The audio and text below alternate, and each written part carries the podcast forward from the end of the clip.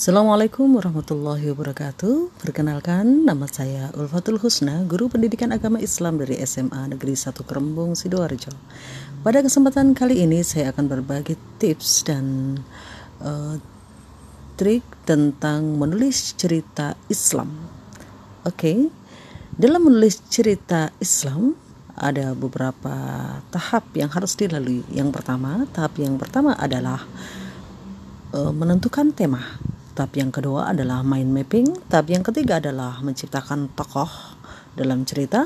Uh, yang keempat adalah tahap yang paling penting ini sahabat yaitu menulis. Oke. Okay. Dalam tahap yang pertama yang perlu dilakukan oleh penulis ceris adalah melakukan observasi ya, observasi. Lakukan observasi pengamatan di lingkungan sekitar kamu. Barangkali di sana kalian akan menemukan ide-ide cerita Lingkungan dalam hal ini adalah lingkungan nyata maupun maya. Ya, jadi uh, perbanyaklah literasi, perbanyaklah untuk apa namanya mengamati uh, lingkungan di sekitar kamu, baik nyata maupun maya. Insya Allah nanti kalian di sana akan menemukan ide-ide menarik yang yang akan kalian tulis.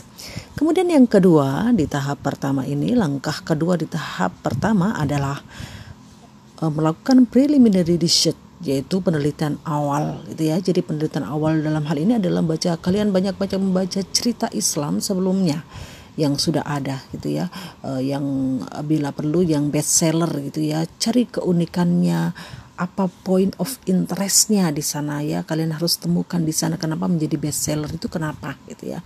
E, kalian dengan dengan menemukan dan membandingkan seperti itu ya insya Allah nanti akan ketemu novelty atau kebaruannya. Lah novelty itulah yang harus kalian temukan dan uh, kalian akan jadikan ide di cerita kamu ya. Supaya tidak menjadi cerita yang membosankan yang sebelum-sebelumnya sudah dibahas oleh banyak penulis. Itu kan uh, tidak ada yang uh, kalau tidak ada novelty-nya karya tulis itu tidak ada yang menarik di sana gitu ya.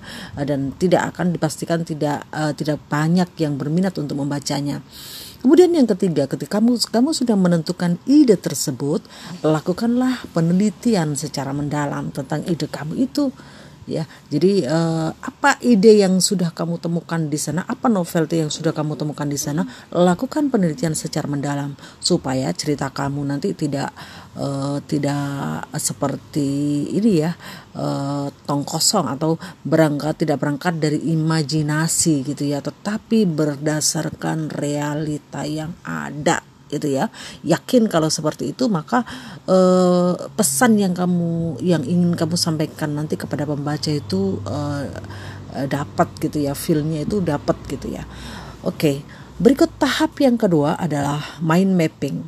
Setelah kamu tadi melakukan uh, penelitian secara mendalam, sudah ini uh, ibaratnya itu bahan-bahan yang sudah uh, yang kamu cari itu sudah dapat semua, maka sekarang tinggal kamu petakan ya. Jadi melakukan mind mapping itu penting sekali. Kamu petakan tujuan dari cerita kamu itu mau bawa kamu bawa ke mana gitu ya, mau kamu bawa ke mana. Kemudian pesan moral di situ apa? pesan moralnya apa karena ini adalah cerita Islam tentu yang tidak boleh diabaikan itu adalah pesan moral. Karena memang itu uh, yang menjadi ruh dari cerita Islam itu itu ya. Jadi pesan moral atau apa namanya karakter yang yang ingin kamu sampaikan kepada pembaca itu apa gitu ya. Itu lalu kan mind mapping seperti itu. Jadi dipilah-pilah dipeta-petakan gitu ya. Kemudian berikutnya tahap yang kedua eh, yang ketiga adalah uh, menciptakan tokoh. Ya ini tidak kalah pentingnya dalam ceris atau sama kayak di novel gitu ya kan selalu ada tokoh-tokoh di dalamnya. Ya tokoh-tokoh ini yang yang nantinya itu adalah fiktif gitu ya bukan nama sesungguhnya atau dari inspirasi kamu atau bukan uh, settingnya itu tidak tidak harus sesungguhnya seperti itulah. Ini tokoh ini yang kamu ciptakan ya harus harus jelas di sini. Ya bila bila perlu itu kalian kalian buat biodatanya ya namanya kemudian karakternya seperti apa. Bila perlu kalian gambarkan bentuk fisiknya itu seperti apa. Jadi sedetail itu dalam menciptakan tokoh. Supaya dalam cerita yang kamu tulis nanti itu konsisten dari awal hingga akhir gitu ya. Jadi tidak berubah-ubah gitu ya. Sudah ada tokoh yang kamu ciptakan lengkap dengan karakternya dan juga bentuk fisiknya itu ya dan juga perannya tokoh-tokoh tersebut perannya itu sebagai apa itu ya sebagai apa itu sudah kalian tetapkan di sana itu pada tahap yang ke tiga.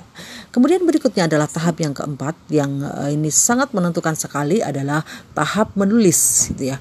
Dan dalam tahap penulis ini perlu sekali ya, perlu sekali dalam menulis itu bagaimana bisa menjadi bahan bacaan yang enak dibaca oleh uh, para pembaca. Kalian harus memperhatikan uh, bahasanya. Ya, gunakan bahasa yang baik dan benar. Yang baik dalam arti adalah sesuai dengan konteks uh, yang baik adalah uh, dalam arti sesuai dengan konteksnya. Kemudian yang benar dalam arti adalah sesuai dengan ejaan ya gunakan ejaan puebi.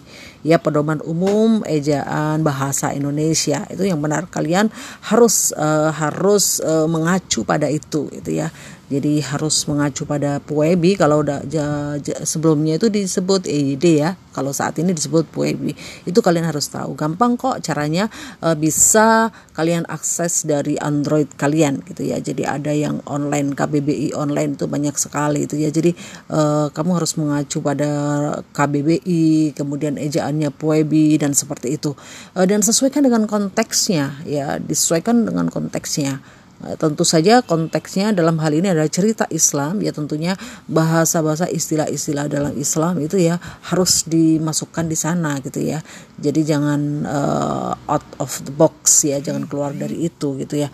Uh, itu dalam menulis ya. Kemudian di sini juga uh, uh, yang perlu dan sering kali terjadi kesalahan adalah dalam penggunaan uh, transliterasi itu ya kata-kata uh, apa namanya serapan itu uh, itu bagaimana cara menuliskannya itu kalian harus harus mengacu pada poebi tadi gitu ya. Jadi uh, diftong adanya diftong uh, double double vokal itu sering kali terjadi gitu ya. Uh, bagaimana menuliskannya amin gitu ya. Uh, kadang-kadang ditulis double a amin karena apa? Alasannya karena huruf panjang tidak. Dalam poebi tidak mengenal double vokal a ya. Yang ada adalah au, ae uh, itu ya. Uh, kemudian AO gitu ya itu sedangkan AA itu tidak ada ya ingat e, karena kita e, kalau siap untuk mempublikasikan karya kita maka kita harus siap e, karya kita itu dibaca oleh seluruh kalangan masyarakat bukan hanya dari kalangan Islam akan tetapi juga selain itu juga ya. Jadi siap publish maka siap untuk apa namanya e, dikonsumsi oleh semua kalangan masyarakat Oke, okay?